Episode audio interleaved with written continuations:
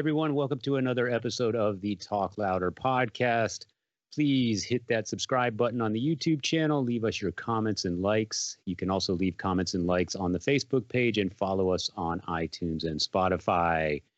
I am uh, Metal Dave Glessner along with my co host Jason McMaster.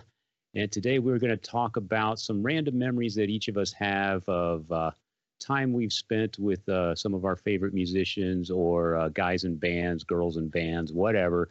Just memories that we have of hanging out a little bit, and uh, we'll share all that in just a little while. Uh, but first, let's uh, let's hear from Jason. What you got going on this week, Jason?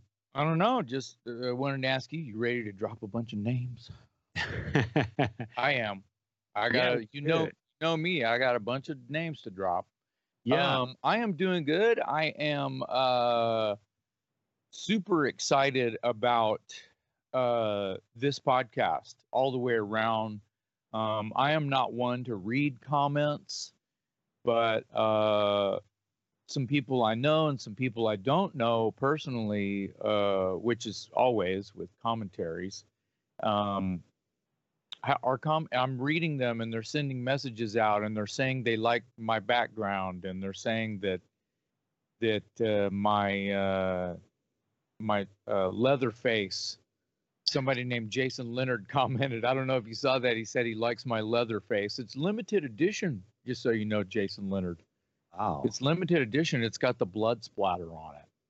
That means it's worth like twenty two dollars instead of fifteen ninety nine uh, anyway, um, so that's cool. No, just more of the same, uh, more writing, um, thinking, got my first shot, thinking about uh, possibilities of uh, getting broken teeth into a rehearsal room. Um, I know Ignitor is about to do that probably end of this month. And so, yeah, uh, lights at the end of the tunnel. Um, I think you know every time we turn around, there's a freaking holiday that someone's gonna have you know 30 people in their living room, and their house is smaller than mine, and my house is not large. And I think that you can, you know, people are, are forgetful that you can still carry and contract and uh, spread COVID, even if you've been shot 20 times by the uh, the vax. So yeah, um, I got my second shot, so I'm looking forward to uh, getting out a little more. Um, yeah, but you still gotta, you know, you still gotta wear your mask, Dave. Yeah, yeah, yeah. Still gotta six feet apart, you know. Yeah, right. Still gotta say, hey, get the hell away from me. Yeah, right. yeah. Well, much like you, I'm also uh, enjoying the podcast. I do follow the comments. I kind of uh, oversee the uh, Facebook page, and I I look at YouTube and check out the comments and I've been really uh, happy with the the response we're getting. We've got some people that are uh, regulars as far as commenting and all that stuff, and uh, they're sending in some requests and sharing their memories with us. And uh, I see people are buying T-shirts. We love all that.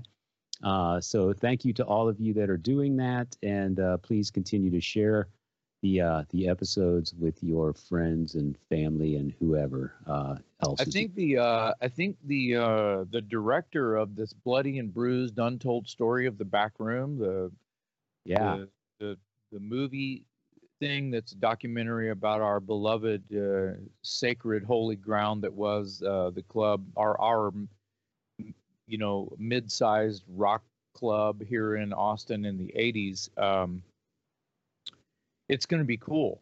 It's uh schedule. I saw that it's scheduled for 2023. Yeah, that's a long ways away. But anyway, uh, the teaser is out, and uh, what I'm getting at is the the the director of the film, Boudreaux, ordered, ordered talk louder swag. Oh, nice! Yeah, that's, I know, right? Oh, three shouts for Boudreaux. Yeah, he's yeah. uh he's worthy. So uh, yeah, that's cool. Yeah, that that's that's great. Um, yeah, that that documentary is going to be fun. It does it is coming out in 2023, the early part of 2023, and I think they're anticipating a lot of post production, and I think they're trying to time the release to coincide with the film festival season. Um, so I, I, guess it's safe to say they would miss it in 2022. That means the first opportunity would be 2023 to make that kind of splash. And if that's what it takes to get it in front of, uh, you know, that kind of audience, then more power to them. I've seen the trailer. Uh, they interviewed uh, me and you and a bunch of other people that were in the scene, and uh, they're doing quality work. You know, the the camera work is great, the audio looks good, and uh, all the editing on the trailer looked great. So, yeah, something to look forward to in 2023, and I'm sure they'll be teasing out little bits between now and then. So, I like how... Facebook page you can follow. It's called yeah. Bloody and Bruised. Uh, yeah, Bloody and Bruised: The Untold Story of the Back Room. Check it out on Facebook. Yeah, I was going to say uh, I like it the the still shots and the uh, video clips and things like that that are arch- that are archival footage is like we know who's behind the camera. It's Dave yeah. Pruitt. you know, it's uh, yeah. we know all the photographers' names, so it's like, oh, I know that shot. I know who took that. I know what year that is. Da da da da.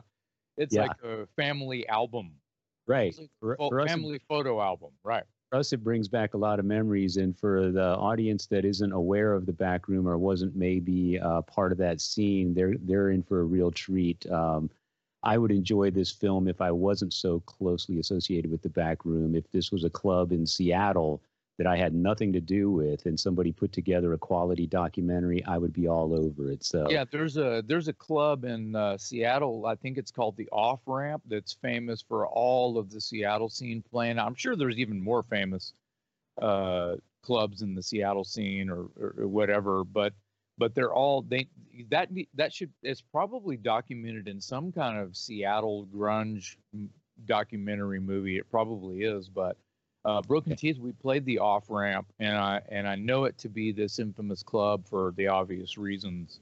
And uh, I think I got the name right. Anyway, every big music scene has got a back room or an off ramp, or you know, has a a medium sized pub sized bar with maybe they have a bigger room for road shows or whatever. But yeah, yeah, um, yeah, cool. Yeah, it's going to be a lot of fun. Looking forward to that. And I'm glad to hear that Boudreaux is supporting the podcast and bought some swag. So thank you, Boudreaux. Uh, let's get into our main topic for today.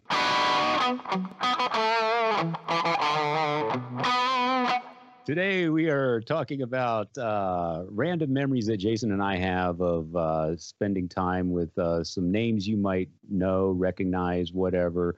Uh, we kind of hate to use the word rock star, but let's face it, that's what some of these people are. So or memories random. That, memories that uh, each of us uh, have, uh, stories to share, uh, memories that will uh, that will hold dear and keep with us. Some of them are funny, some of them are just uh, interesting things that happened somewhere along the way. So, Jason, I'll start with you.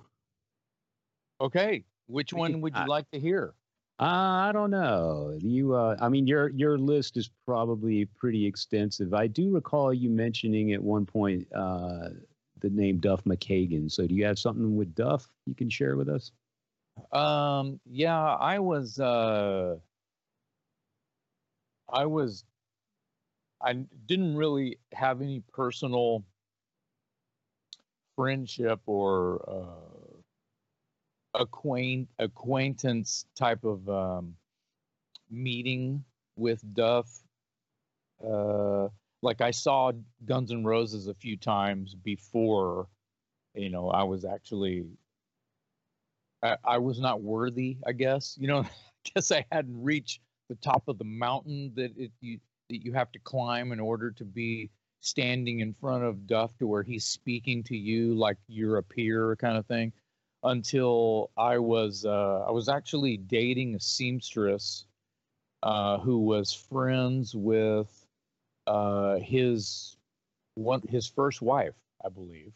But anyway, uh, the great people, um, everyone involved. Uh, I it was Thanksgiving, and um, I was informed uh, by my significant other at the time that we were going to Duff's house to hang out and just have have some kind of Thanksgiving get together, and that it was just going to be uh, the four of us. And yeah, and it was in he was renting a house in I think in Laurel Canyon, and and turns out I, I think I had been to that house before or driven dropped somebody off there before because I've heard of other people living in the same house. I think a guy that used to actually drum tech for LA Guns and then eventually uh, Matt Sorum in the cult and then we, when he joined Guns N' Roses, I, I, think he actually lived there for a while. It's the same house. And uh, anyway, that's not important. It's just a sidebar. But um, so we get we get in the house. I, I meet his dog Chester, and uh, this is when Duff was drinking. Of course, this would have been in like uh, 88, 89, 88, I think. Yeah. And uh, he starts singing "My Buddy, My Buddy" to to Chester. I'm going, oh, yeah, he's had a few already. He's happy. He's good. He's in a good place. Yeah. um. So we, you know, I get in there and uh, and the ladies, you know, disappear to wherever the wine was. That's an easy way to say it. Probably in the kitchen. And then uh, I'm just looking. I'm just looking around at all of the, uh, you know, in I had spent a little time in Hollywood and California and stuff like that, but more on the underground underground side of it. I had been there the year before, a couple years before, hanging out with like Gene Hoglan. I could probably name drop Gene a bunch during this episode as well, since we're kind of talking about, you know, brushing elbows with badasses, right? Yeah. Um, There's the episode title. Yeah, well, you know that whatever works. I like name droppers just because it's fierce. But anyway, so um, I'm blown away at all of the. What I'm getting at is when you walk into a studio, there's gold and platinum sales awards and shit like that all over the place. So you don't know where where to look. You're looking up, you're looking down. Someone's talking to you, you and you're you're in Disneyland holding Mickey's hand you know, you don't you don't care about anything but holding Mickey's hand, right? so I'm looking around and he's like, "Oh yeah, don't pay any attention to those." My wife wants me to hang those everywhere, and she's doing all the decorating and blah blah blah. And I'm like, "Uh, dude, no, this is rad, and I'm gonna soak all this up." And uh, this is before cell phones, you know. So I would just would have been like taking video or so. Well, you know what? You know me. I'm not really like that. Yeah. So I probably wouldn't have done that. I'm not a selfie kind of a person. So anyway, uh, so I'm just running around basically in the hallway in the living room looking at all this stuff that he was being humble about, which is really awesome. And uh, he's watching football, and I'm just I'm just hanging out, telling him how how much I don't really care, give a shit about sports. because I don't, and I still don't. Uh, sports fan. He's yeah, a, he's a sports fan. Uh, I find that most uh, most headbangers and people in rock and roll and people they like sports. Yeah, and I guess I'm just this weird nerd that, you know, I'd rather I don't know. Yeah, I'd rather go draw a picture or or build something or write a song or something like that than watch sports. I don't know. Um. Anyway, uh, so he was really great and you know we were over there for a few hours you know what would maybe resemble half a day and uh, he was great but by the end of it he was he was drinking the whole time yeah and it was just really cool and uh, there's not really a whole lot to to tell about that um, i had talked to him on the phone a couple times he had uh, he had actually called me and invited me over uh, you know, with without the significant others, it would, just would have been me and him.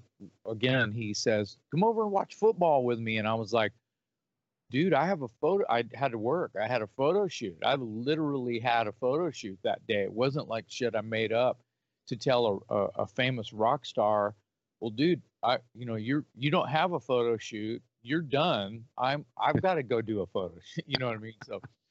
Yeah. And then another time he was interested in having me sing on the loaded demos and I think he ended up getting Sebastian to sing on the Loaded demos. Oh wow! And then ultimately he ended up being the singer in Loaded, which right. glad that worked out because it's kind of the Zakk Wylde story or the uh, um, or the uh, John Sykes Blue Murder thing. You know, he sang on all his demos and and he was going, yeah, you know, of course we're going to get a singer and the and the label dude is like, are you freaking kidding me? This is awesome. You're if you don't sing on it, we're not putting it out. Oh, okay. Well, I guess I could do that. Shit, I better practice, you know, kind of a thing. Yeah. But uh, Duff was really uh, down to earth and just, he's all about the music and just people and not full of himself at all. Yeah. And, uh, you know, th- those, uh, I cherish that time and those phone calls. By 92, I was uh, found myself backstage Use Your Illusion tour when Brian May was opening for Guns, and I was there. Yeah, of course he was like, he was like, "Hey, dude, you know, like, you know, he of course he he didn't forget who I was, you know, and he was like, it wasn't like uh it was more like me going, "Hey, remember I was the dude at your house, and you know, my buddy, and, you know, Ch- how's Chester doing?" And but you know that kind of shit. It was more like me going, you know, like you know, party on, Wayne. You know, I'm not worthy. Kind of a scene from Wayne's World. You know, uh, so, uh, so that was cool. And he told, then he told me a dirty joke in front of a bunch of other people that the joke was completely inappropriate and uh, that was the when Axl had the wombat, the baby wombat. That the story that I've told you about Axl. Maybe I should finish that and then let you have a chance. So, I had never really had never. I still haven't officially met Axl, but at that '92, uh, Brian May uh, I think I saw him twice on that tour. Once with uh, Soundgarden and once with Brian May. Unless that was the same gig, and I don't think it was. I don't think it was. I I was there and I'd remember. Yeah. Anyway, this was the time with Brian May, and uh, Brian May. It was the only time I've ever been close to my Brian May, sitting in the small room. So it's Duff on my left and Brian May across the room, and the room is small. It's like a it's not a meet and greet. It's more like I'm up in the belly of the beast. You know, they got jams going and decorated like an opium den, and there's anything you want to drink and all that crap. Yeah. Everything that's, you know, if you've seen scenes from the dirt, it's not really like that. uh, it was just chill, you know? Yeah. And um, Axl's over there holding some kind of strange marsupial in his lap and I got up and walked around the room and got behind like his right shoulder above where he was standing. And I know he knew I was standing there, and I'm looking over. I'm just going, whoa.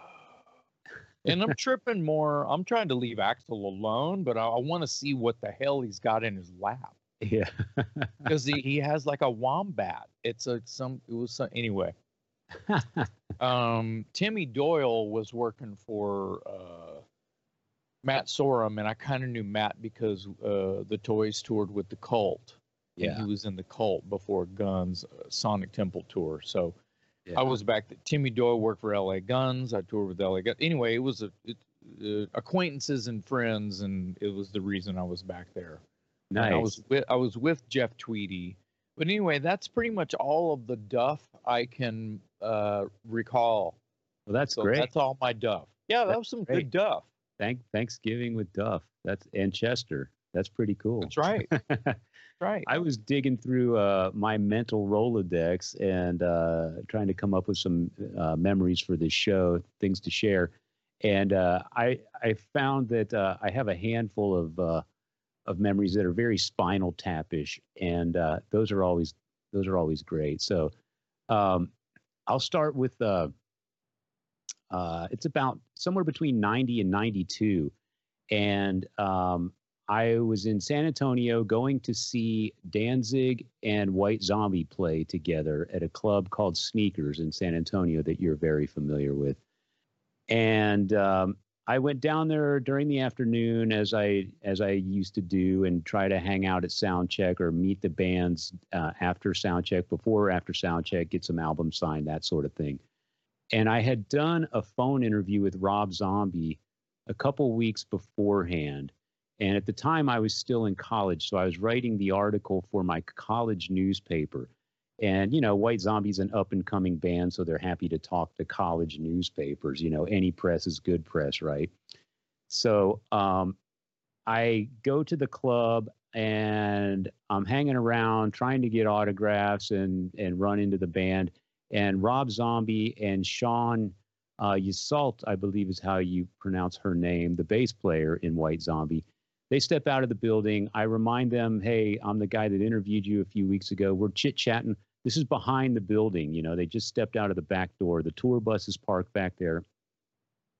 And we're just getting acquainted, getting to know each other. And around the opposite corners of the building comes these police cars, and they're hauling ass. And they come around the corner from opposite directions and they come screeching up and they pin me and Rob Zombie and Sean in the middle of about three to four cop cars. And we're freaking out like, what's going on? The doors fly open, the cops jump out, they come over to us, they're asking for our IDs. And of course, I've got mine on me. So I just hand them my ID. Well, Rob and Sean don't have theirs on them. They are they are claiming that their IDs are on the bus. And the cops don't, you know, I can't recall if somebody on the bus saw the commotion and and and came out with the IDs, or if Rob or Sean went back to the bus and got the IDs. But ultimately, the IDs were produced. Zombie and Sean hand over their IDs to the cops. The cops are looking at the IDs. They're whispering. They're talking on their radios, and we're going, "What's going on here? What's going on?" And they said, "Well, uh, we got a call uh, that uh, there were some people." that were breaking into cars at a Long John Silver's restaurant across the street, and you guys matched the description. okay, hold on a second. hold up. So let me guess at this time you had hippie hair down to your ass. Yes. All yes. one length, cousin it style. Yes. Okay. Now, maybe there is quite a large demographic in San Antonio with that hairstyle. This is my point. Exactly. Okay.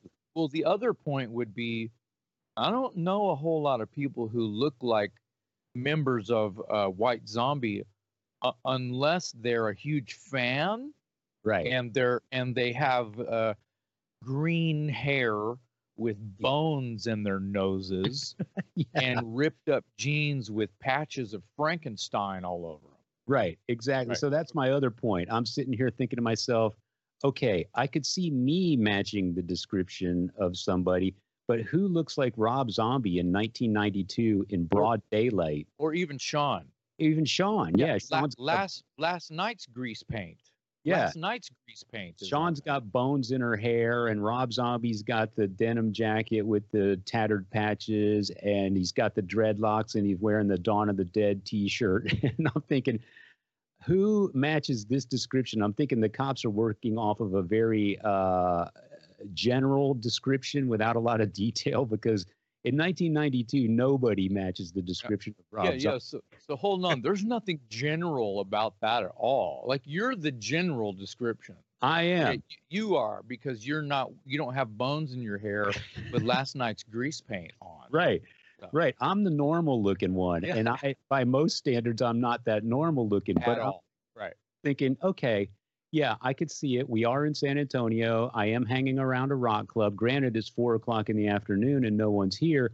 But if the description being phoned in said we've got three long hairs breaking into some cars, then I understand. But you take a little a closer look, and uh, you get you basically have one long hair and two street people, you know, with uh, with the dreadlocks and the bones in their hair and all that good stuff. So anyway, the cops cleared us, and we all had a good chuckle, including the cops. And they were like, uh, "So what's the name of your band?" And you know, Rob's telling them White Zombie. We're playing here later tonight, and they were like, "Okay, well, uh, enjoy your uh, enjoy your time in San Antonio and have a good show tonight." And then I, before they left, I said, "Hey, do you mind uh, taking a photo of me and Rob in front of your car? Because there's one of these cop cars in the background." So they're like, sure. So they take a photo of uh, me and Rob Zombie with uh, San Antonio's finest parked in the background, and then we got one of uh, of me and Sean also. so the cops let us go. They had a good laugh at the whole thing and they left. And then um, Rob and Sean said, uh, So, hey, man, do you know where we can get a cup of coffee around here?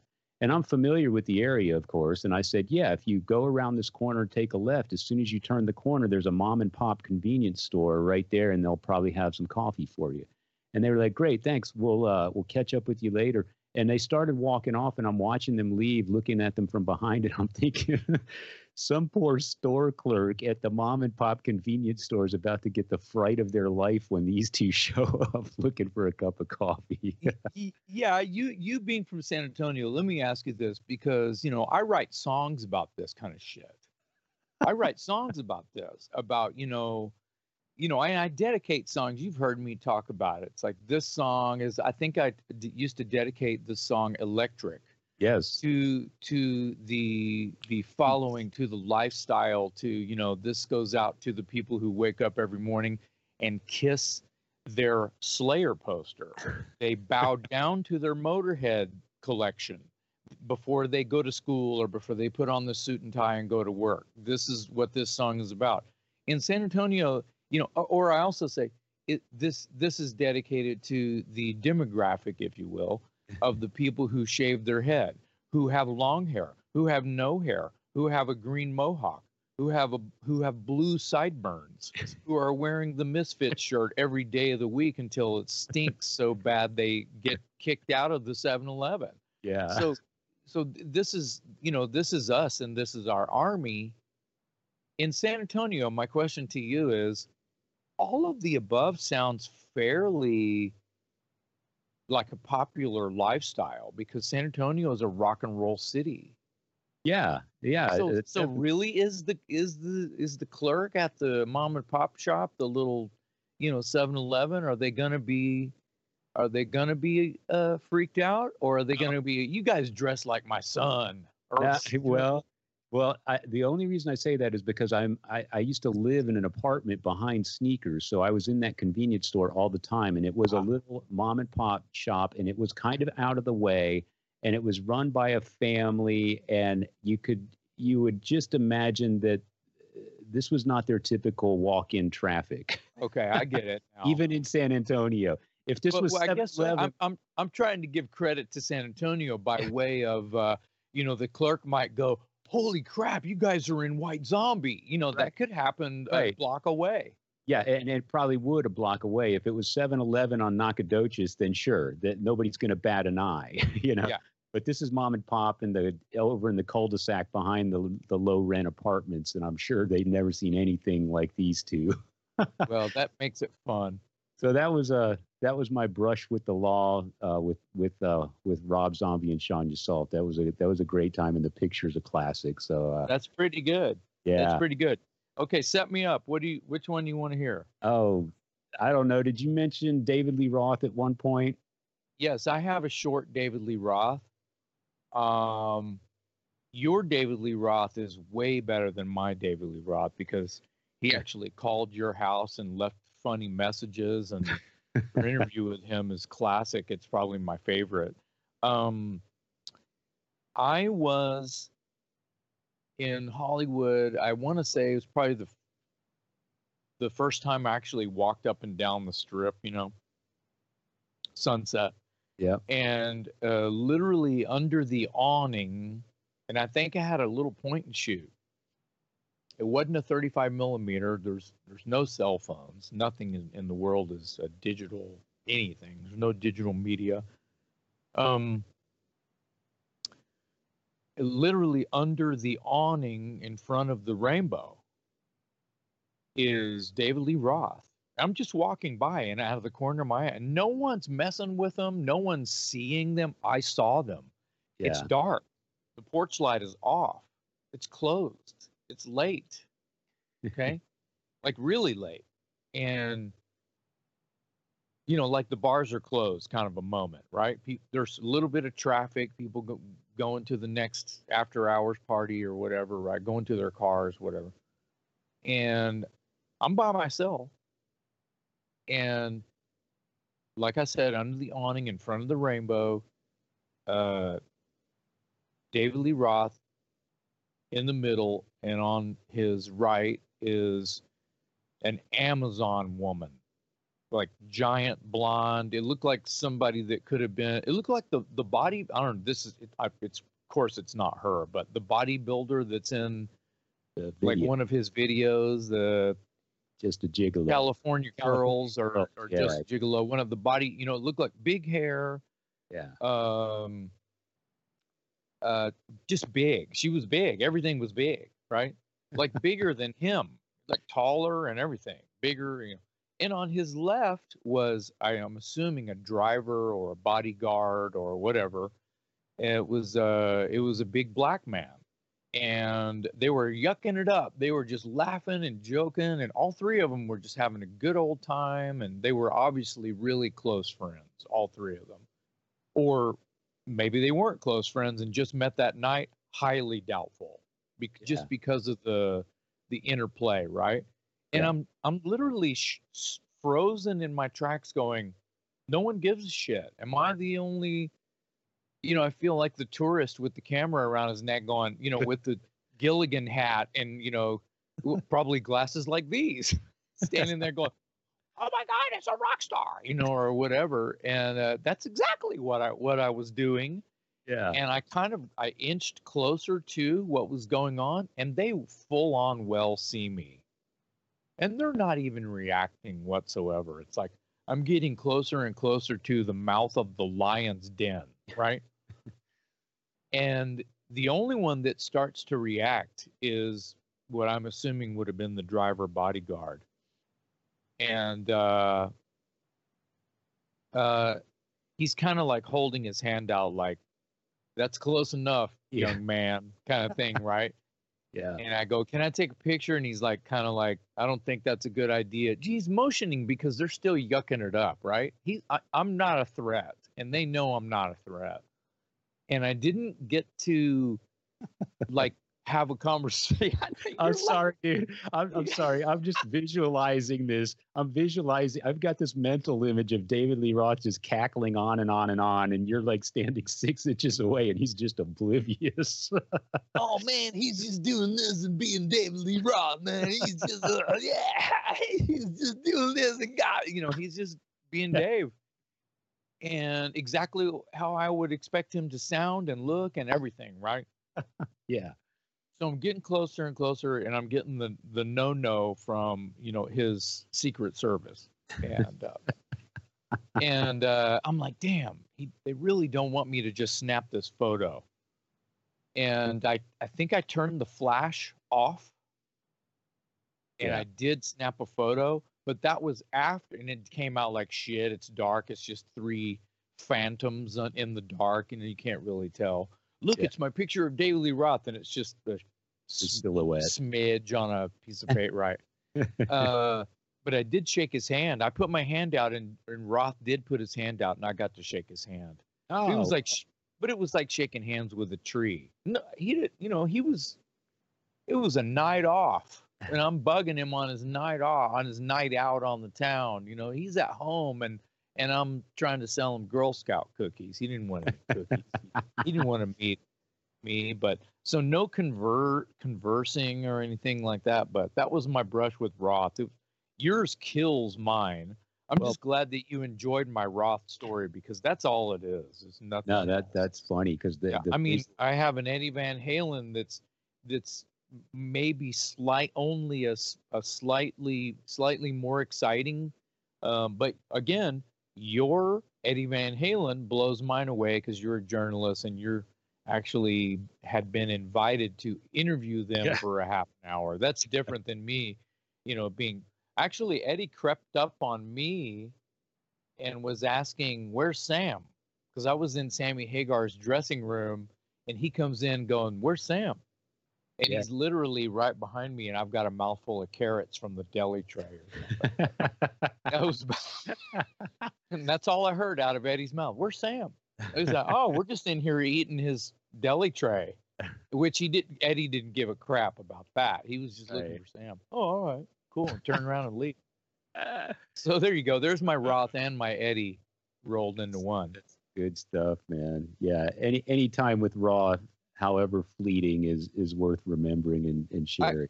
I, I got one to throw at you that you probably don't recall. Do you remember being uh, in the dressing room backstage uh, after seeing Down play at La Zona Rosa? me and me and you sort of like snuck yeah. back there, and we're hanging out with uh, Kirk Windstein.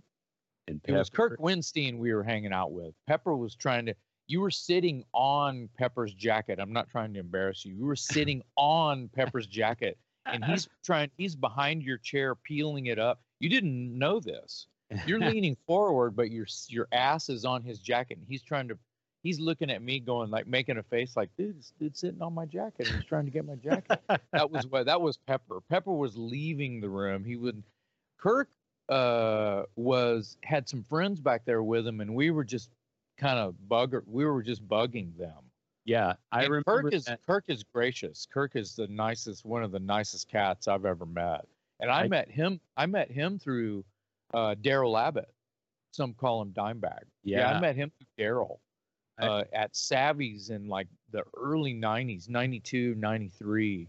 We went through uh, uh, Arlington, I believe, where they where he lives, and and that's the first time I met Kirk from Crowbar. Yeah, way before Down, a few years before Down. So, I do remember that night because uh, you you got us backstage and we were hanging out with Kirk, and I do remember Pepper. And I the thing I always remember about that night was Rex, uh, because he was kind enough at the end of the night. They cleared the venue, and we're still hanging out with uh, with Rex and Kirk. Right. And, and Re- we, Rex was in and out of our little huddle with Kirk. Yeah.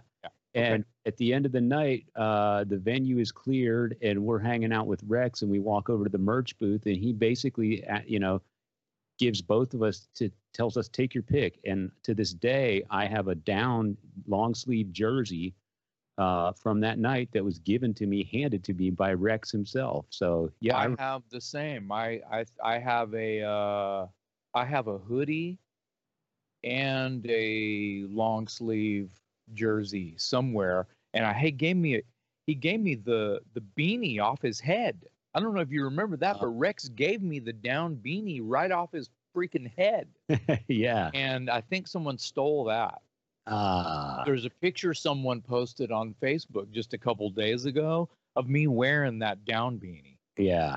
Oh, John Andrews. John Andrews posted a, two photos uh, of him and his girlfriend, and and it's just me random random photos with with him and his him and his girlfriend, and in the picture of me and John Andrews' girlfriend, um, I'm so sorry, everyone. I can't remember, can't think. Anita, her name's Anita. It's me and Anita. I'm wearing that down beanie that Rex gave me.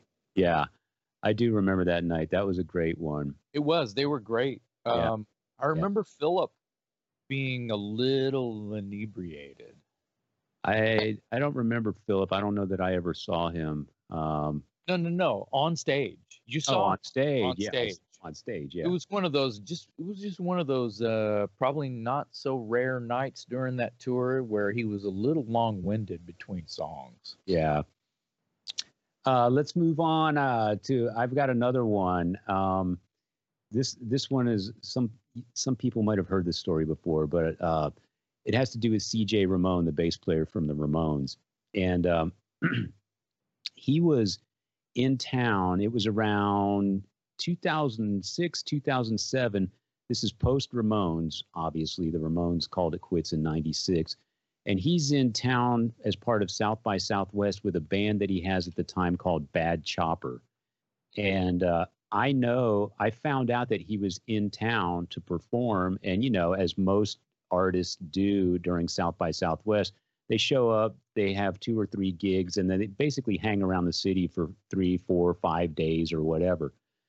So I'm aware that he's in town. I'm going to go try and find him and see if I can catch some of his shows and maybe hang out with him or whatever, because I'm a big Ramones freak. Well, I decide on purpose, I wear a Los Gusanos t shirt, which is one of his band's previous to Bad Chopper and after the Ramones. He had a band called Los Gusanos, which is Spanish for the worms, I believe. Um, so I decide I'm going to go downtown.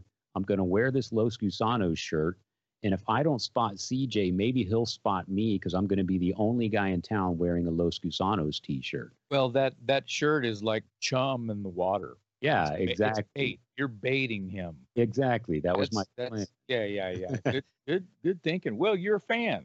You're yeah, a fan.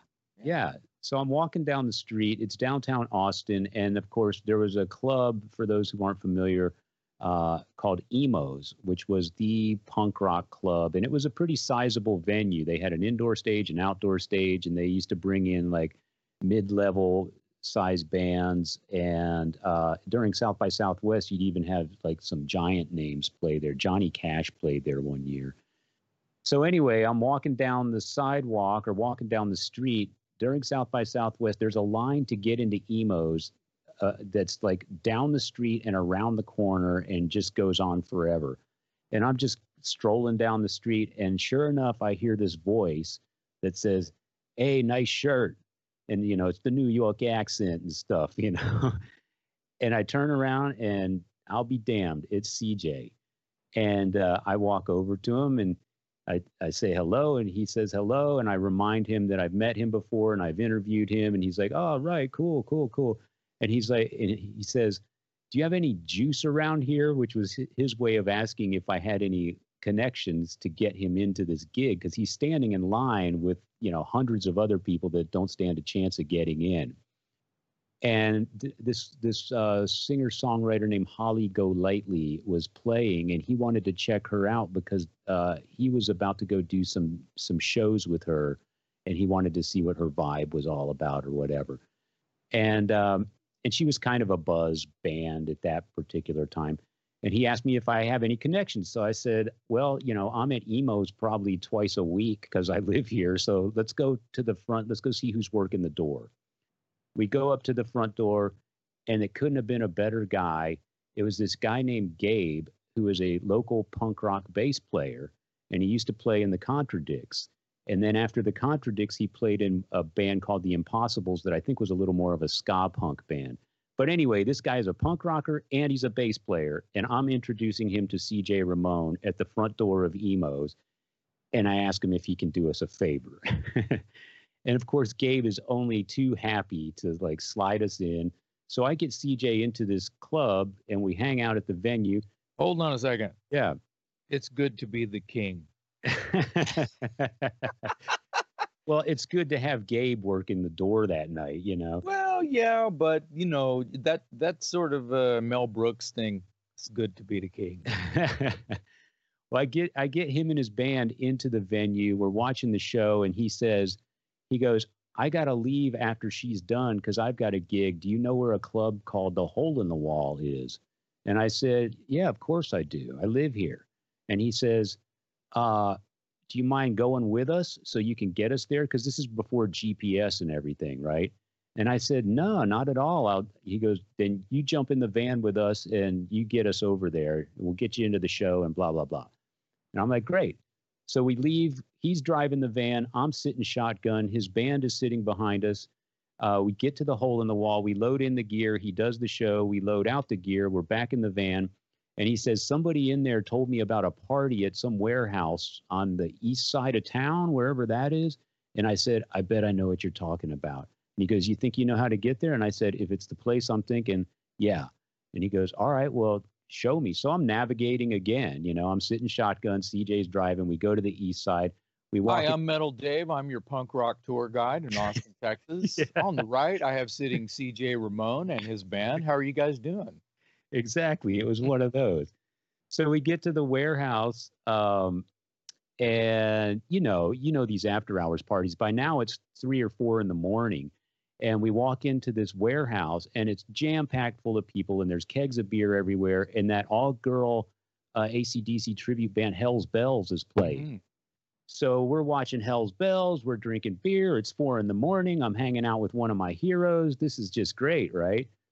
And so I don't know, about five or six in the morning, uh, he's he says, "Dude, we gotta we gotta get out of here." He goes, uh, "We'll we'll take you home, and then we gotta go."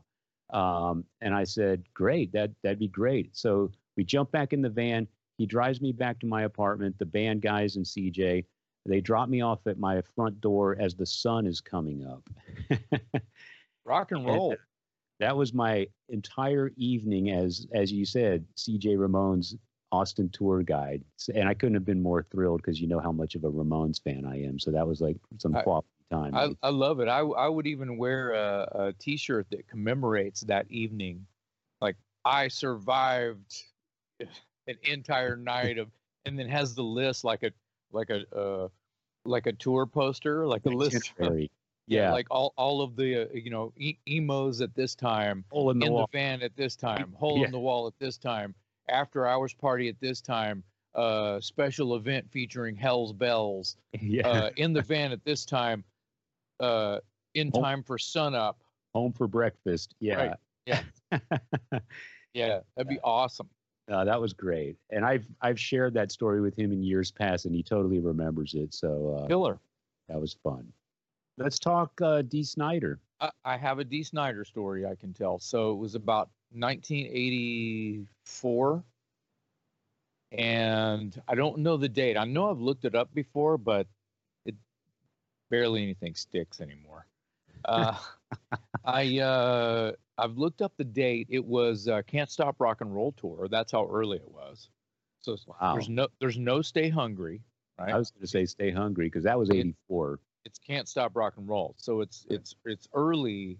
Uh, it's if it's if it's uh if they have it in the can, I don't know it to be in the can. Stay Hungry.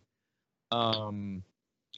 So can't could stop. Have been could have been late '83, maybe, maybe. Um, anyway, so I'm with these uh, couple of people from San Antonio who um, have IDs that show they're of age. I don't want to say fake ID, but they they may have been fake because I, I feel like these cats were. It was a guy named from San Antonio, Tony Helldog. I think that there's this other guy, uh, Chris, that was uh, with them who hung out with the SA Slayer dudes all the time, and it was also uh, Ricky Warhite. Ricky Warhite is who I is he was my conduit to SA Slayer, and and Ricky was just the best guy. Anyway, um, because I have a photo from that night of me holding up uh, uh, what's that? Their first EP, uh, under the Blade. No. Prior to that. Oh. Uh, Ruff Kutts. Something oh. like that. Called like Ruff Kutts. Wow. Okay. Yeah, it's not on Atlantic. It's not on a major label. Anyway, uh, I'm holding that up in the photo. I, I might still have it. I may have sold that because I was broke at one point. Anyway, um, m- my mom takes me and my brother Randy and our friend Brian Bowen, who kind of we used to be able to use each other's IDs uh, if necessary because we, we had long blonde hair and we were little punks, right? Yeah. Yeah. Um, anyway, so uh, my mom is the is the key here because the drinking age had just changed. So my friends from SA, they had their own document that could get them through the door the, the drinking age had just changed. Like I was, when I was 18, they changed the in Texas they changed the drinking age to 19. When I was 19, they changed it to 21. So I was chasing being able to get into uh, an alcohol establishment, uh, an adult establishment, right? So anyway, um, Twisted Sister was doing clubs. They played this place called Cardi's, which was out on Burnet Road, way north uh, they had one in Houston at the time, uh, but I think the chain died years later. But anyway, there was nothing out there out on Burnet Road back then. One of the uh, like IBM or something like that was one of the, uh, you know, like there was that was one of the early computer corporations, you know, and um, they were way out there, and that was about all that was out there. It was strip mall, and anyway, this club Cardi's was way out there uh, my mom gets us in. I think I'm 18. In 83, I'm 18. Pretty sure. Yeah. So my mom gets the three of us in me, my brother Randy, and Brian Bowen. And then my friends from SA drove up and they got in on their own. So we were counting my mom, we were like seven people out of about 15 or 20 people there to see Twisted Sister. And we had the whole club to ourselves. There was no opening band. There was literally a Chippendales, like a male dance review. Yeah. like an hour before Twisted Sister, like before they opened the door for Twisted Sister. so it had baited Dee Snider to like be uh hey, were you guys here for the male review? You know, he was able to like throw stones and have fun with that. I, you know, but they were on the road by themselves. I don't think they were, or it was an, a one off, right? Yeah. And uh, I had a stack of records. My mom sat in the back and read a book. I had her point and shoot camera. I have the photos literally three feet away from me um, that I took. And like, I'm so close because there's no barricade. I'm so close. It's like uh, Dee Snider's nostril, you know, and that's how close I am. Yeah. I've got a picture that's framed of like, you know, JJ French's face, like this close. That's how close I it was. I was in the front row. So it was like my own private Twisted Sister show. And you know what? They were fucking raging. Yeah. There's only there's less than 20 people in the bar. They were on fire. Yeah. It was so intense. And it's like you know what I mean? It was it was like there's almost nobody in here and you guys are like machine gunning down you know whoever's watching. You guys yeah. are just killing it and it was it was i learned a lot that night. And anyone who's never seen twisted sister because they just kind of wrote them off for whatever your reasons are you're fucked. Yeah. You're dumb if you want to see someone just totally throw down some dirty ass rock and roll, look past whatever it is you don't like about Twisted Sister. You're going to learn some shit. Anyway. so uh, the story is more about what happened after. And he even said, Hey, y'all hang out. Don't go anywhere. We're going to go dry off and change, and we'll be back out to hang out with you guys. Literally said that in the mic just like what people do when it's DIY. Hey, yeah. we'll meet you over there at the merch table. Thanks, thanks a lot, guys. That kind of thing is that's normal. Yeah, that's normal for punk rock bands. It's normal for DIY. Doesn't matter if you're a singer, songwriter, whatever. Hey, I'm going to come out there and hang out with y'all. That's normal, right? You don't say that when you're in the arena, right? but you, but you, right? Whatever. Even though the toys used to do that, we'd open for the cult and then I'd show up at the merch table. Yeah. Yeah. Um, but anyway, uh, so we're everyone's hanging out, and Twisted Sister walks in, and they're just hanging out, taking anyone who has a camera. They take photos. They hang out. I, I got to hang out with AJ Pero. I got to hang out with Dee Snider. I got to hang out with JJ French. I got to hang out with all of them. And I all my records, they signed them all. Most of them were imports because wow. I was a, I, I'm a huge fan. Yeah, and um, I still have a bunch of those. Like I think I think Ruff Kutts is gone, if I'm even saying that. It was on Secret Records. You ever heard of that label? I have. Secret Records. Yeah, yeah. Anyway, uh, it's rare, obviously. And uh, Leader of the Pack, a cover of Leader of the Pack was on that record. Wow. Okay, so um, hanging out with Dee Snider and me and my brother, and I think me, my brother, and this is really dumb, but we were we were punks.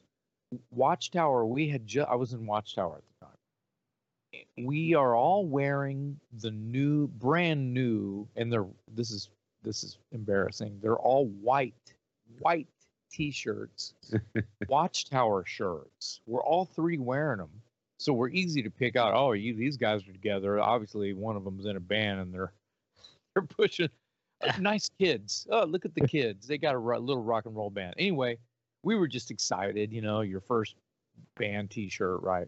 Yeah. And I had talked all those guys into wearing them because you know Brian and Randy they were they were into it. They were like, "Fuck yeah!" You know, you know, everyone knows how it is. You're for early bands, you know. Yeah, yeah. And you're 18 years old, whatever. And uh, I guess Randy would have been 16 or 17. We're 18 months apart. He's November, I'm March. See what I'm saying? So, um, Dee Snider, I'm I'm like I can't even think of enough questions to ask him. Hey, I'm a singer. What do you do to You know, I don't know. I, oh my God, you know, total I'm not worthy all the way around. Nicest guys, and I'm being treated like, you know, hey kid, nice to meet you. Keep on rocking. Don't let anyone tell you what. Don't trust anyone over 30. Better, you know, that kind of advice from Uncle D, right? and I'm just worshiping the whole thing. I'm totally loving life. And it's one of the greatest moments. And I think the only like idols I had sort of met at that time were Saxon. You know, maybe eight or nine months to a year earlier. Um, and I, uh, they both write the stories rival each other, but the Dee Snider and the Twisted Sister story is is interesting by way of uh, Dee Snider said uh, comes up to me and he kind of goes, "Hey man, uh, I don't know why he just thought it would be a good idea to do this, but he holds out his hand. He's got a joint in his hand, and he goes, "I don't do drugs, so I got to get rid of this. Can I give this to you to get rid of you, get rid of it because I, I don't want to." I don't, I don't need this. I don't want this. Someone just gave it to me, and I don't want it to get into the wrong hands. And I'd rather have someone who enjoys this that lifestyle to have this. so so I uh so I'm like, "Oh yeah, cool, cool, cool." So I think I may have I just put it in my pocket and kind of forgot about it. So I remember uh even up to like, you know, 6 months to a year later living in a duplex with Randy and Brian.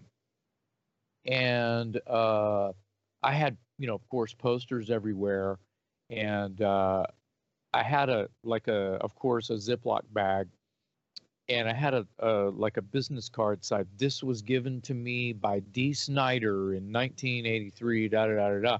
And there's a fucking joint in this, and I had it thumbtacked onto the wall next to a Twisted Sister poster or something. well, I come I come home at one point. It's that later, I don't know when it was, and it was gone. Uh, of course it was. Yeah, because roommates, you know, they're like, yeah, they're like, oh man, why is this here? That's, that's stupid. I'm just gonna smoke this. You know? I think I was mad for a minute, and I was just like, why would I get mad? I bet D doesn't remember that. That's great. I, I think he remembers or might re- recall uh, that show and maybe meeting a bunch of kids and then kind of putting it together years later because do you remember in Metal Edge magazine? Um, we should mention Gerri Miller, the editor for Metal Edge magazine. She recently passed away. Thought that was terrible news. So, moment of silence for her. Um, she was always super, super cool. Do you remember Metal Edge magazine? Uh, used to put, I forget what they call what the segment was called, the way they were, and it had like childhood photos of everyone riding their tricycle and their big wheel and birthday party and Halloween, yeah. you know, silly shit, little cute baby photos. And you yeah. recall that? Okay. Yeah. Yeah. Well, they did one on Dangerous Toys. And there's a picture of me holding my kitty, and there's a picture of, well, golly, there's a picture of me and Dee Snider from that night and me wearing my white watchtower shirt and D. Snider's got his arm around me. He's pointing at the camera like D always did. And, and, uh, and I, I love that photo. Anyway, they, it's in that segment of, uh, so it was a, a national, that photo uh, from that night was published in a, a, a national publication. Wow. Yeah. Cool. So yeah, yeah, yeah. Wow. Uh, that was a great, that's a great great story. And then years later, uh, you know, when the things that happened to me uh, had happened to me, um, whenever D would play, he has his uh, syndicated, you know, show on satellite radio, uh, Hair Nation, right? House of Hair, House of Hair, House of Hair is his show. Whenever he plays uh, Dangerous Toys, it's usually scared and he always does shout outs to me. And I, that makes me feel so good. It makes me feel like, okay, wait a minute. He saw that photo of us from 83 in Metal Edge magazine five years later and put that together. Oh, that's the dude from Texas at the. Yeah. And so he put it together. And so, yeah. Pretty that's cool. awesome. That's yeah. awesome. A joint from Dee Snider. Wow. yeah, I saw him. Uh, I saw him years later at the back room, ironically, uh, when he was on tour with uh, one of his other, one of his sort of solo projects, Desperado or Widowmaker. Widowmaker. It was with Widowmaker, and I asked him about the Desperado tapes, and he gave me a, uh, his address, or, and I wrote him, and he he wrote me back and sent me the tape and I can't find the tape. It pisses oh. me off. I think it had Bernie Torme on guitar. Clive Burr on drums. Yes, and I don't, I, I don't, I don't have it. It's probably on YouTube now. But anyway, uh, I remember that night at the back room, him and his tour manager had walked in, and he, of course, he saw me. He was like, "Dude, what's up? Hey, da da da da." And his tour manager handed me a Twisted Sister pick. It's on my desk over there, and on one set, Twisted Sister, and it's it's wrecked. It's faded. It's old as shit. It's probably from the late 70s, dude. and, and it says Grayson's on the back, which was a music store in New York. Yeah, okay. That was hand put in my hand by Dee Snider's tour manager in front of Dee Snider. like it, it, dude's killer. That's that's uh, better than the joint. yeah, for yeah, yeah. I, yeah, of course. Yeah. Dee Snider, one of the greatest. Yeah. Um, Dave's turn. I uh, my I don't know if you know this, but my next story is uh, involves Ginger Wildheart, who you're familiar with. Uh, for those who are listening who aren't familiar with Ginger, his band is called the Wildhearts, and over in Europe they're a big deal. And they never really got a break in North America, and uh, never really got radio play or whatever in the states, but overseas they're a they're a pretty big deal. And um, so Ginger uh, was in town again one year for South by Southwest, and I, I was introduced to him, and I met him, and I'm a journalist at this point, so you know he's he's kind enough to take my email address and whatever. Well, fast forward, um, I get a phone call one day I'm sitting at home in South Austin. I get a phone call and it's Ginger. And he says, Hey, Dave, it's uh, it's Ginger. I'm in Texas. I'm recording my first solo album. I'm at Willie Nelson's studio. And he say he says, Do you know where that is? And I said, I've heard of it and I'll find out. And he, I said, How long are you there? And he goes, I'll be here for, you know, a week or something like that, working on this album. And he said, if you can get over to the studio, it'd be great to see you and hang out a little bit. And I'm like, I mean, this is out of the blue, just totally blew my mind. So at the time, I'm writing for Classic Rock magazine out of the UK. And I know that classic rock and the British music press in general just love Ginger and the Wildhearts. So I email my editor at Classic Rock and I say, Hey, did you know that Ginger Wildheart is in Texas recording his uh, first solo album at Willie Nelson's studio? And my editor said, I think I heard something about that, but I wasn't sure. And I said, He just called me and confirmed it. And I said, How about I go to the studio and I interview him and we do a we do an exclusive feature for the magazine on the on site at Willie Nelson Studio with Ginger Wildheart as he puts together his first solo album. The editor uh, Scott Rowley, who who I, I believe you know, uh, is all over it. He says, "Yes, yes, please. Oh my God, yes, that's an exclusive scoop, man. This is a big deal." So I go so to. I don't. I don't know. I don't know Willie's studio to be called Willie's Studio other than Pedernales. Pedernales Studio. Right, okay. Yeah. Right he owns it. Uh, he owned it and then lost it during the IRS debacle, and then right. got back. Uh, people associate it with Willie Nelson. Uh, he's he's been part owner or exclusive owner for years and years and years, and he's cut a bunch of his own records there. And a lot of people have worked there because apparently it's a state of the art studio. So I look this place up. I drive out there. Sure enough, Ginger's sitting outside waiting for me. We go in, we're hanging out in the studio, and it's just me, Ginger, and this guy named Ralph, who's the engineer. And Ralph is an old friend of Ginger's, who at the time was living in San Antonio, so he drove up for these sessions. So we're hanging out, having a great old time. Uh, I brought some Texas beer uh, just to to give Ginger a taste of some local brew, and uh, we're hanging out. We do the interview and Ginger says, he goes, Hey, uh, any chance you know how to play piano? And I said, I don't. And he goes, Damn it. And he said, My piano player, the guy I hired to, to play piano on a couple tracks, apparently isn't going to show up today. And if you could play piano, uh, I was going to let you do it. And I said, Dang, man. There, you could have asked me that on the phone, bro.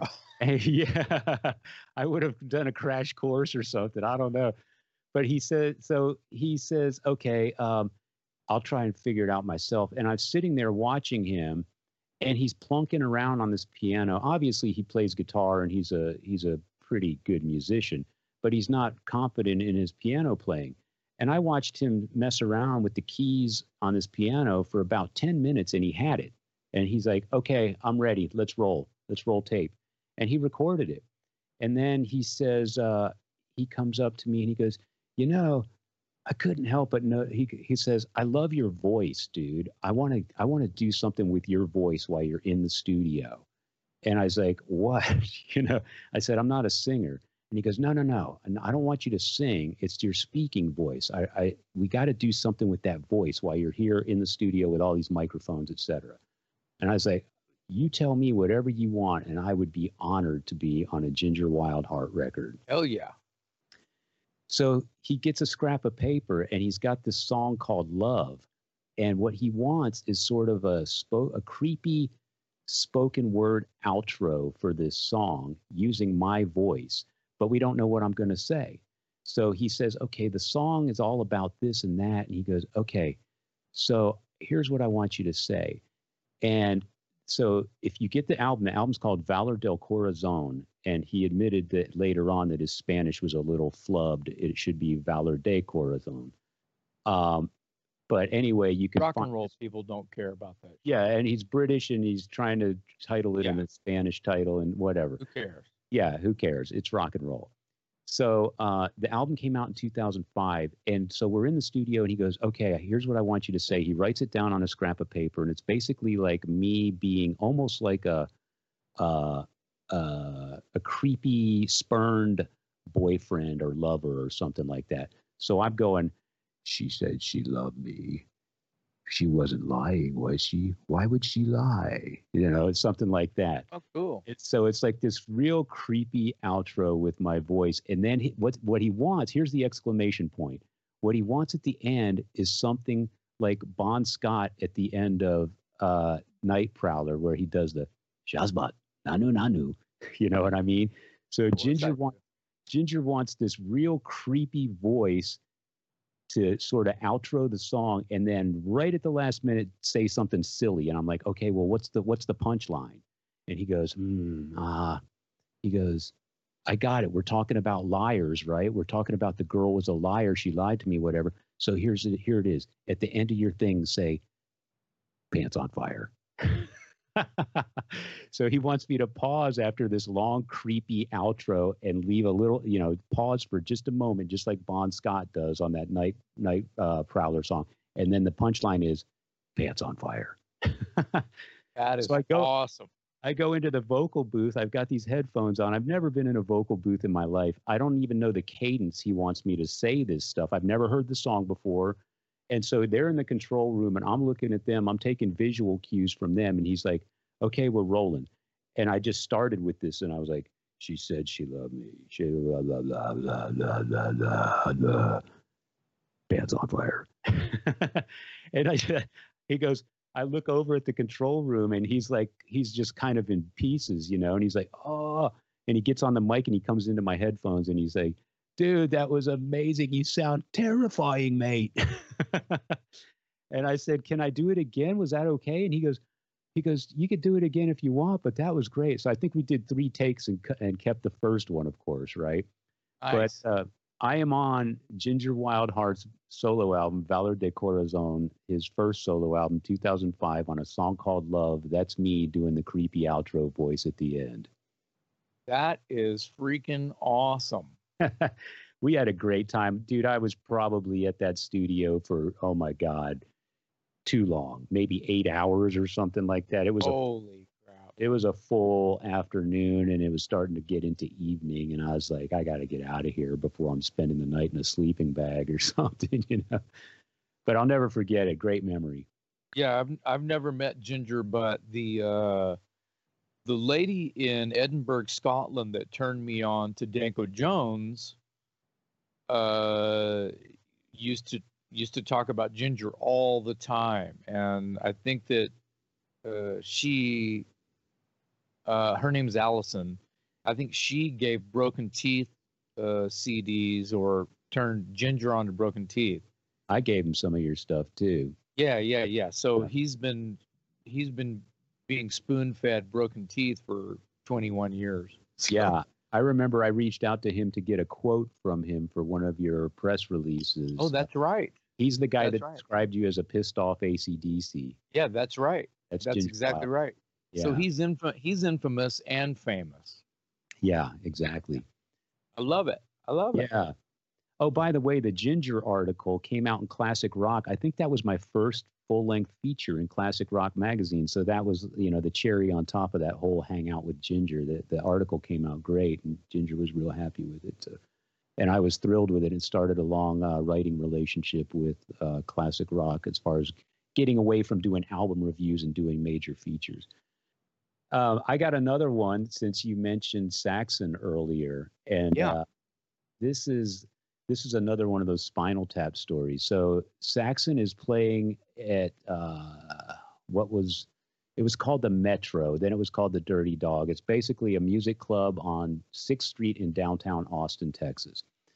So uh, the gig that night is Saxon with Udo, Udo Dirkschneider from Accept. I was and there. And I'm uh, downtown Austin, Texas. At this time, I think I'm writing for KNAC.com and I am trying to schedule interviews with Biff Byford and Udo Dirkschneider. And I, I lock in the interviews. I go to the venue. Um, I, I bump into the guys. Um, Udo and I, we go on to Udo's tour bus and I interview Udo. It's just me and Udo on the bus.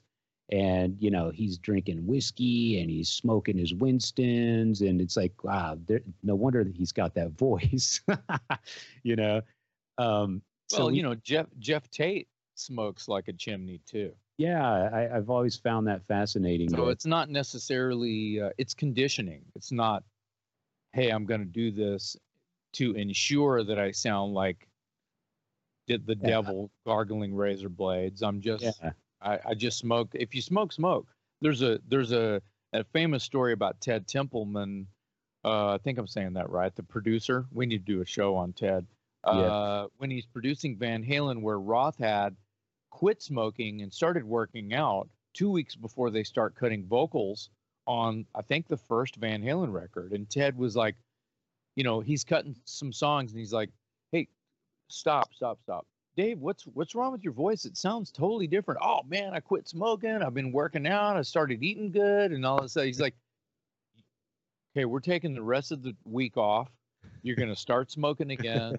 you're going to go grab a cheeseburger and you're going to just hang out by the pool and get high. Okay. Right. Just go do that all week and then we'll see you next week. Okay. because it, it fucked up his voice. Yeah. It's all about conditioning.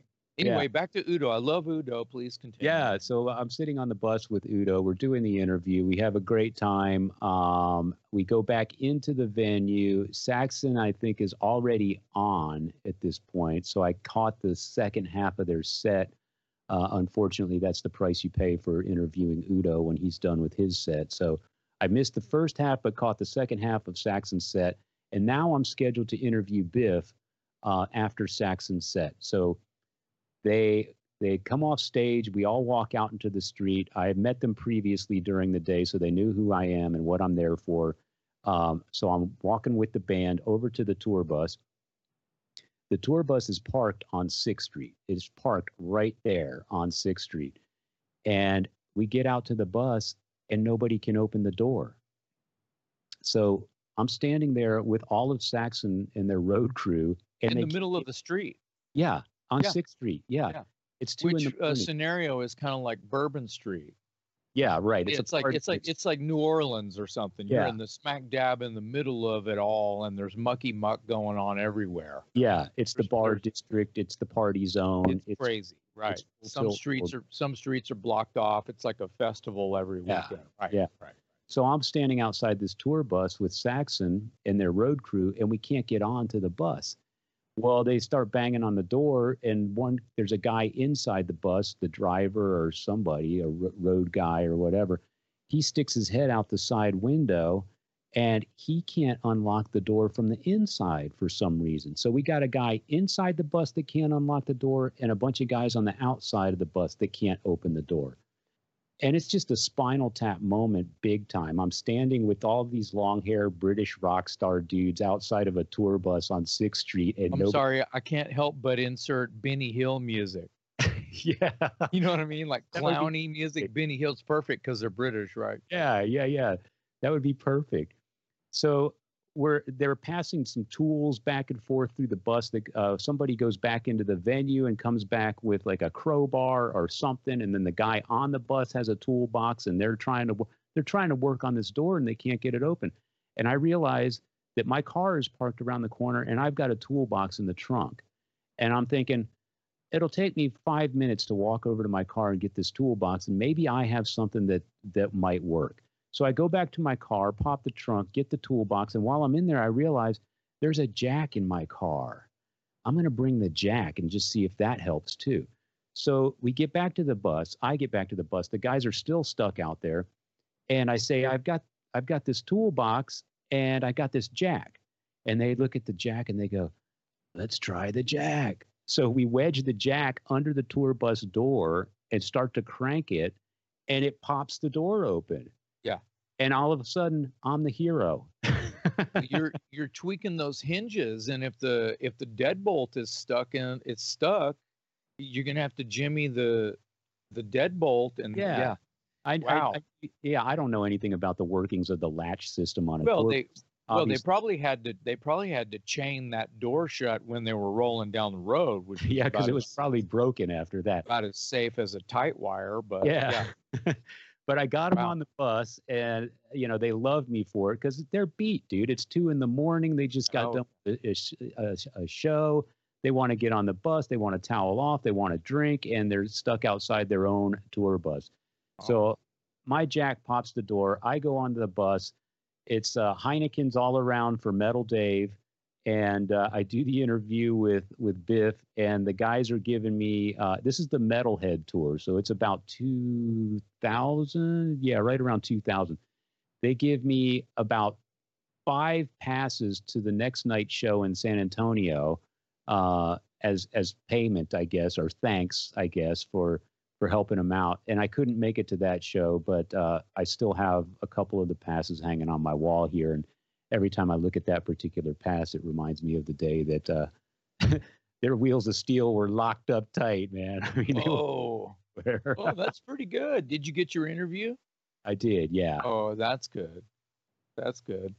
Wow, that's awesome. Uh, let's go with uh, you mentioned Gene Hoglan.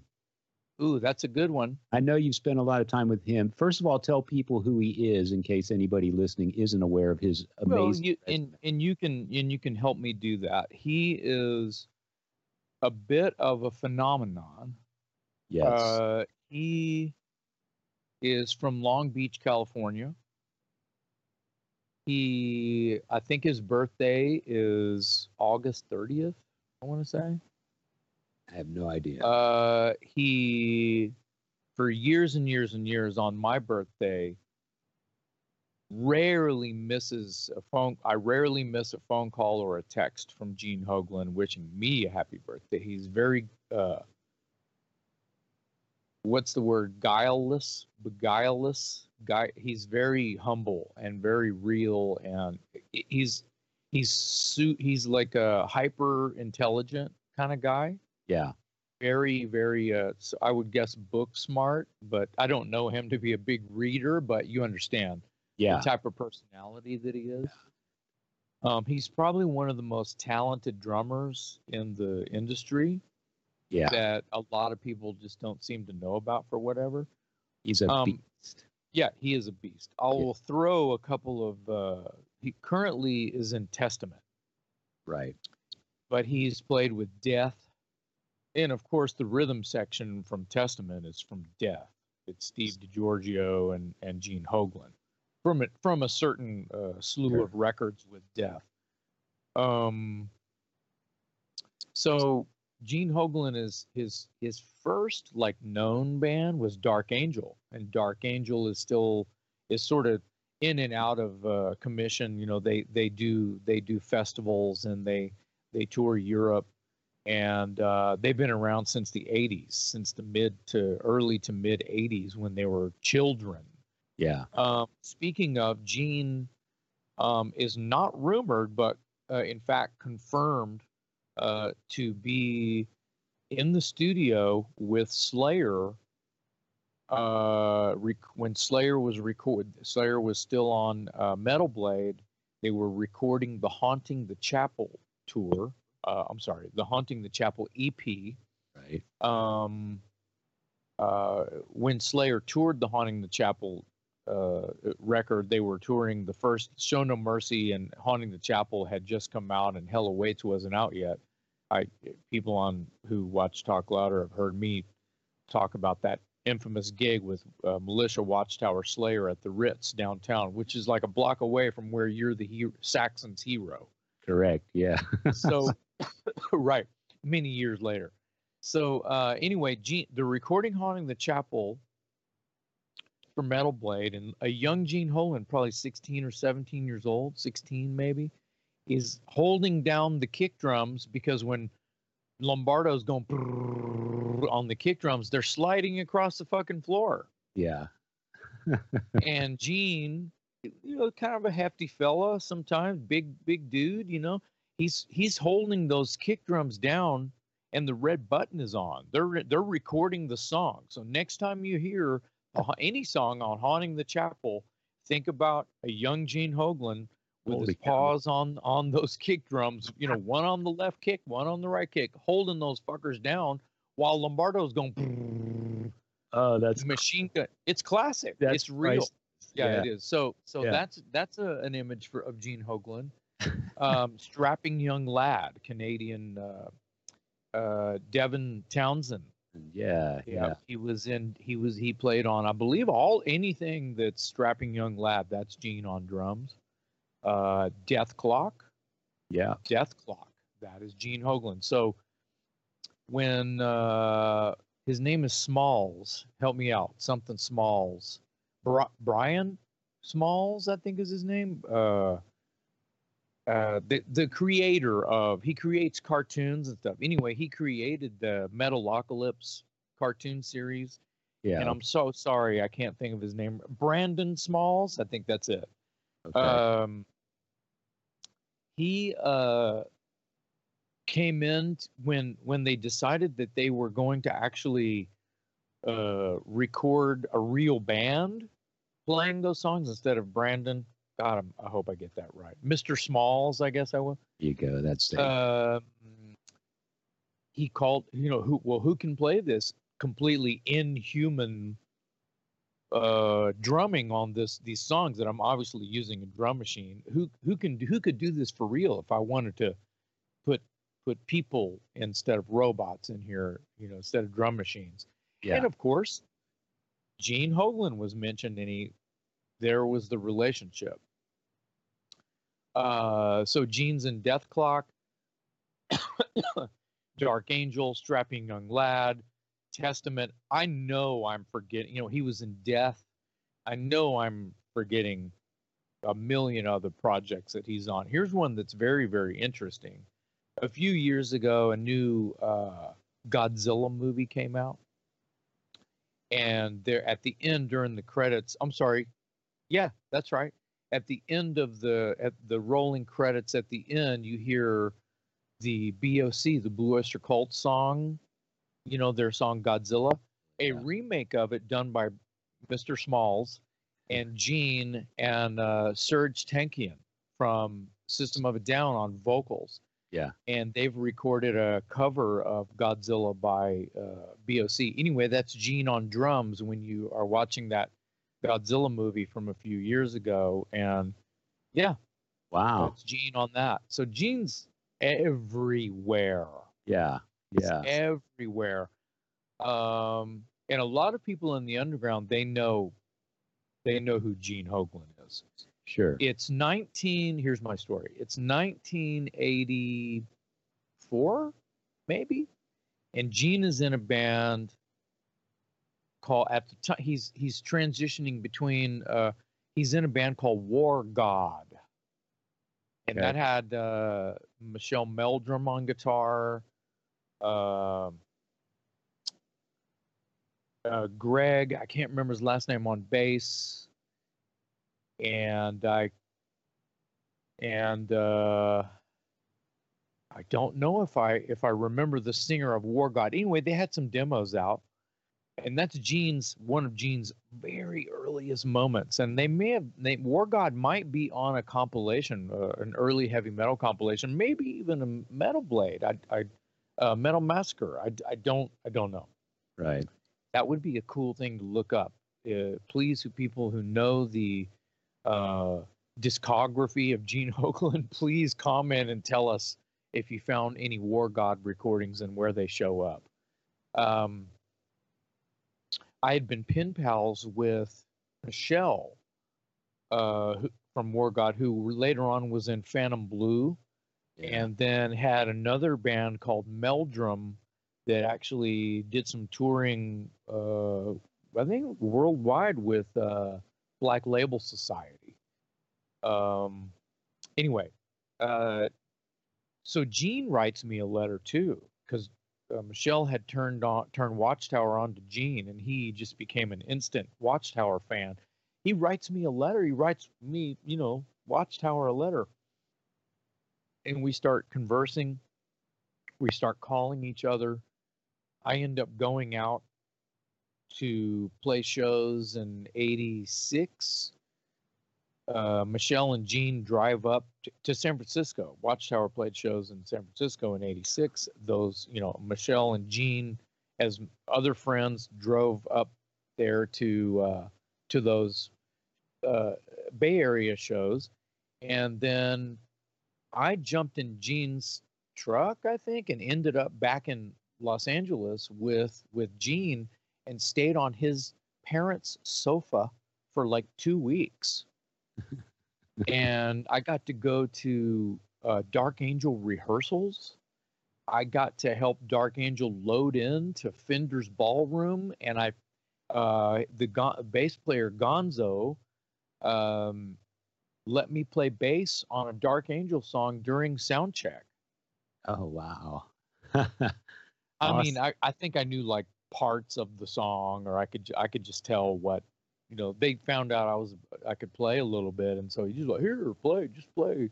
Yeah, you know, it was sound check. It wasn't a big deal, but and Fenders was this infam is an infamous. Uh, everybody, Slayer, Metallica, Exodus, yeah, Death Angel, even uh, I... every band on Metal Blade played Fenders. You know.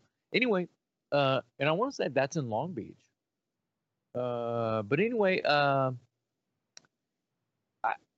that was during the same time. It was right. That was October. It was right after Cliff passed away. I see your shirt. Uh, for those of you listening, Dave's wearing a Cliff 'Em All T-shirt with the uh, with Cliff holding the two two fists out with the skull rings. It's classic. Yeah. Uh, so anyway, uh, that was around the time I was on the phone trying to call uh, James and Lars's house, and I was calling Kirk's house, and I got Kirk, and I got. Uh, that's when I got Doug from Watchtower the the Metallica audition, yada yada yada. It was also during the same time that I ran into Jason Newsted at who I was also. I just told that story on a previous episode. Yeah. Uh, that's coming soon. Uh, and about how I ran into Jason at the country club and Reseda, which was uh, Flotsam opening for Megadeth. Uh, so there's a whole lot of Gene right there. I have letter. I still have letters where we were pen pals, as we used to say. Um, I was pen pals with James Hetfield for years as well, but me and Gene have been able to stay in touch. Uh, you know, I've I've got John Bush stories out the wazoo, but dude, our show is our show. You realize Talk Louder is getting longer, yeah, and longer, and longer and longer. I think that we're just getting stride and getting comfortable with what's going on here. Yeah, yeah. Um, but we do have to wrap it up. Uh, but I enjoyed it. I know I know there was some maybe some hesitancy going into the show about oh boy we don't want to do a whole show where we're just name dropping. But uh, but the story, the Why story, not, man? The stories are great, and uh, there's no point in us keeping them to ourselves. You know, I'm I'm hoping people enjoy this kind of thing, and uh, uh, as much as I enjoy sharing the stories. So the, the the good news, or you could even call it bad news, would be that we could do a part two of this. Oh, we, we could do multiple parts of yeah, this. You know, name droppers. We could do I, a name dropper series. Yeah, I, I think I think we say that at the end of every show too. We could do another one of these and another one of these and another one of these. But uh, but uh, let's wrap this one up for today and move on to our shot of rock and roll. Today's shot of rock and roll for this episode. Uh, again, this one comes from a listener. So uh, I want to continue to encourage our listeners to send suggestions our way. Uh, we do use these things, uh, we do enjoy hearing from you. I have a guy uh, on the YouTube page, Jason, who is a uh, is a big metal church fan. So I was going to ask you if you have a, any metal church stories. I know you toured with them at one point, um, and or if you could just name a favorite metal church album. What do you got on metal church? Uh, I love the first two records. I think that Metal Church is one of those bands that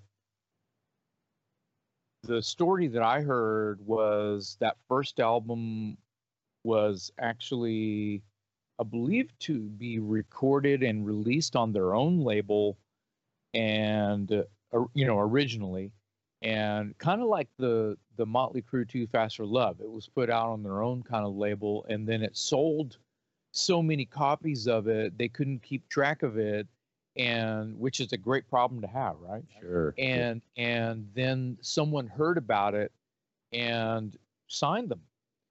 And what it was is I heard that it was uh because that that record is a monster, and I think Terry Date, who's now a famous, you know, he he he made Pantera sound like Pantera, right? right? Well, he one of the records that he did early years was uh you know, this is 84, 85. He he's recorded the first Metal Church record, I believe, or engineered it or something, and uh, he was kind of the secret weapon on that record. Anyway, um, that record sold so many copies that I think the guys in Metallica called their attorney. I think it was Peter Paterno and said, "Dude, our buddies from Seattle area Metal Church, they've sold like 5,000 copies of this independent release. You need to call them and reissue the record and give them a deal. It just just make it happen. And yeah. I want to say that's I'm dropping all the right names and everything. I'm pretty sure. Yeah. But but in those early years, Metal Church was one of the bands that came through Austin and played at the Ritz on Sixth Street, which is you know, a block away from where Metal Dave was the hero to Saxon. it's a recurring theme. Well, you know, the the, the Ritz is holy ground. Yeah, sure. I don't I don't know so much about the Dirty Dog and the sixes and nines or whatever the hell it was called during that Saxon and Udo tour, but Sixth Street, you could just say holy ground. I cut my teeth as a singer down there, specifically in the Ritz, but the old steamboat was there. Uh, the Black Cat was down there. Old Austin was really cool. Old Sixth Street was really cool. Now it's just a fucking shot bar. Yeah. So anyway, um, we are a college town. Don't hate us for that. Uh, so so anyway, they're at the Ritz and they're they're on tour with Omen, I believe. I believe it to be Metal Church and Omen. Uh, and uh, Militia is on. My buddies in Militia are are the openers, right? The local openers. And so we're I'm down there with Militia hanging out, and Metal Church is all there, and I meet all the guys, and they were awesome. And this is the original Metal Church. Uh, Kurt Vanderhoof, uh, Duke Erickson on bass, uh, David Wayne on vocals, oh, what's the what's the drummer's name? Kurt something. It's another Kurt or something. Anyway, uh, I believe it to be Craig Wells on guitar, on second guitar. Anyway, OG, right? Okay. They have this roadie name that everyone just called Louis, but his name's not Louis. His his last name is Lewis. His first name is Bill. So Bill Lewis, but they called him Louis and I'm still uh, acquainted with Louis on Facebook.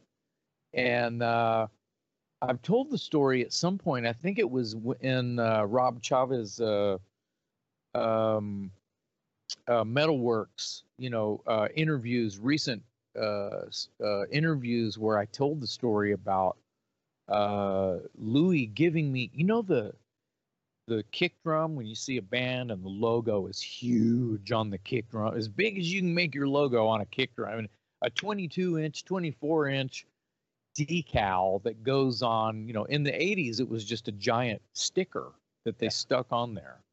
I guess that was the cheaper route. Now they can print them right, they print right on the drum head.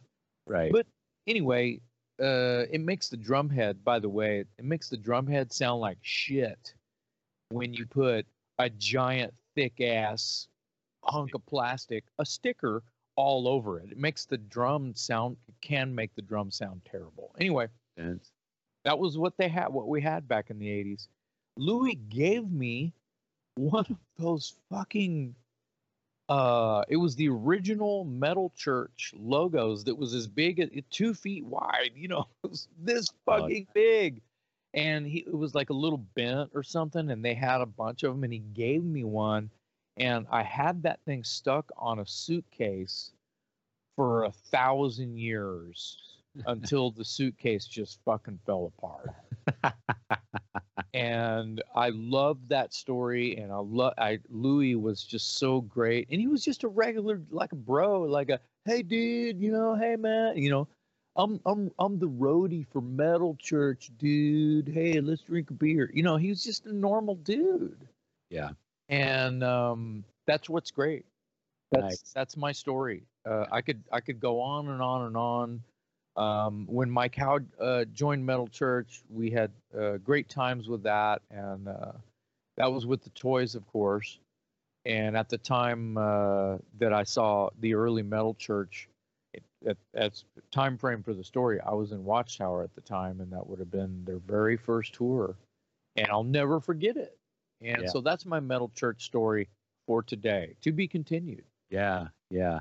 Those first two albums are really great. Uh, I only saw them once, uh, but David Wayne was singing. They were touring the Dark, and I want to say they were on a bill with Anthrax. It was Anthrax Metal Church, and I want to say DRI, but it could have been only. Yeah.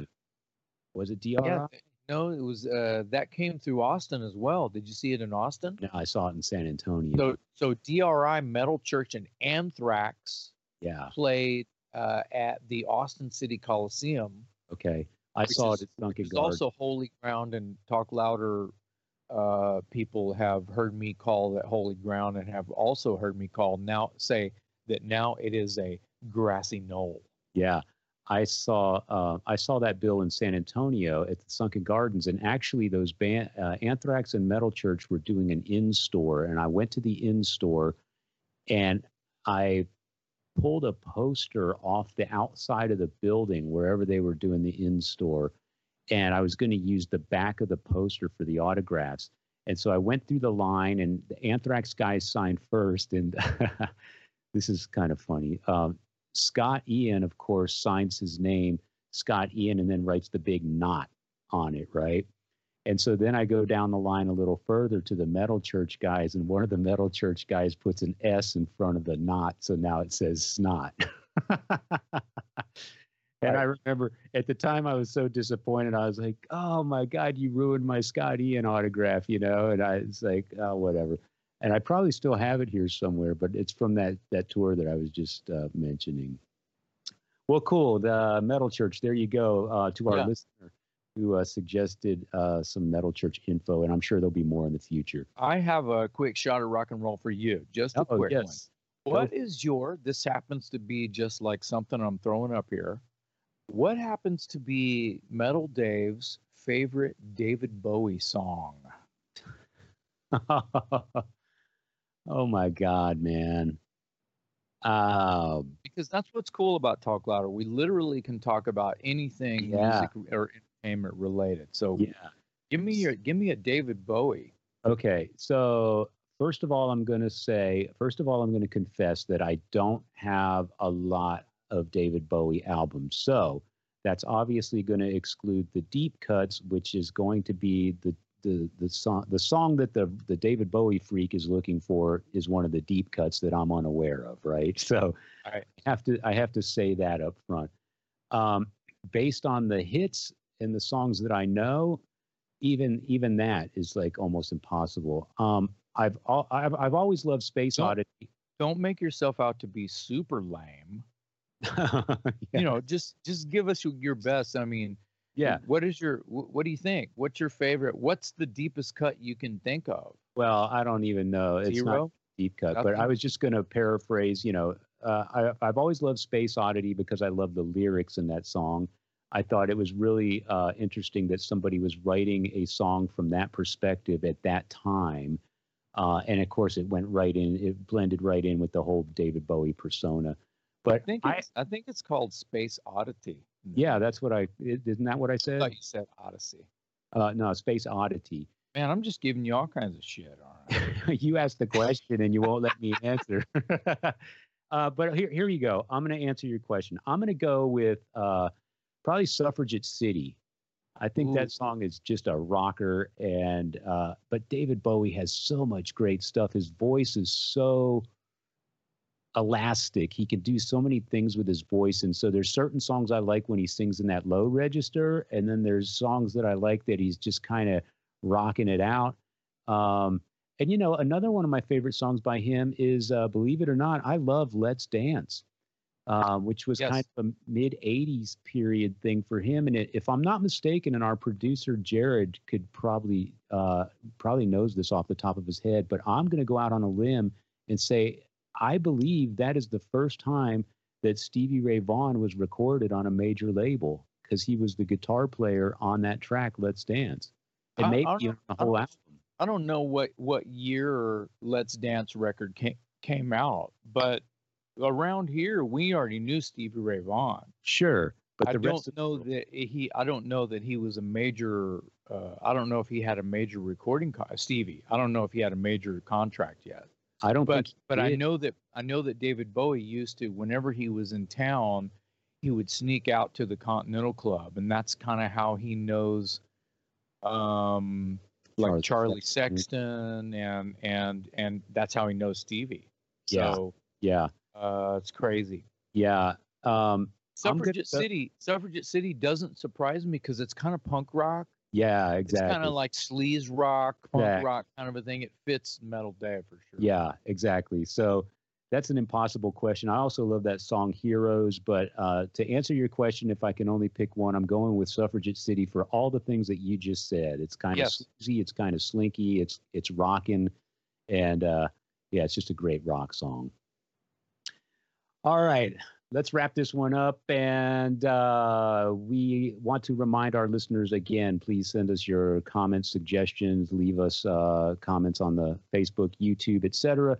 We do enjoy reading them. Uh, and as you can tell from today's show, we do use them from time to time. So we're always open to your ideas. Um, with that, uh, don't forget, hit that subscribe button on YouTube. Uh, follow our Facebook page, likes and comments, all that good stuff. Uh, we're also on Spotify and iTunes. With that, Metal Dave Glessner, along with my co host Jason McMaster, signing off for another episode of the Talk Louder podcast.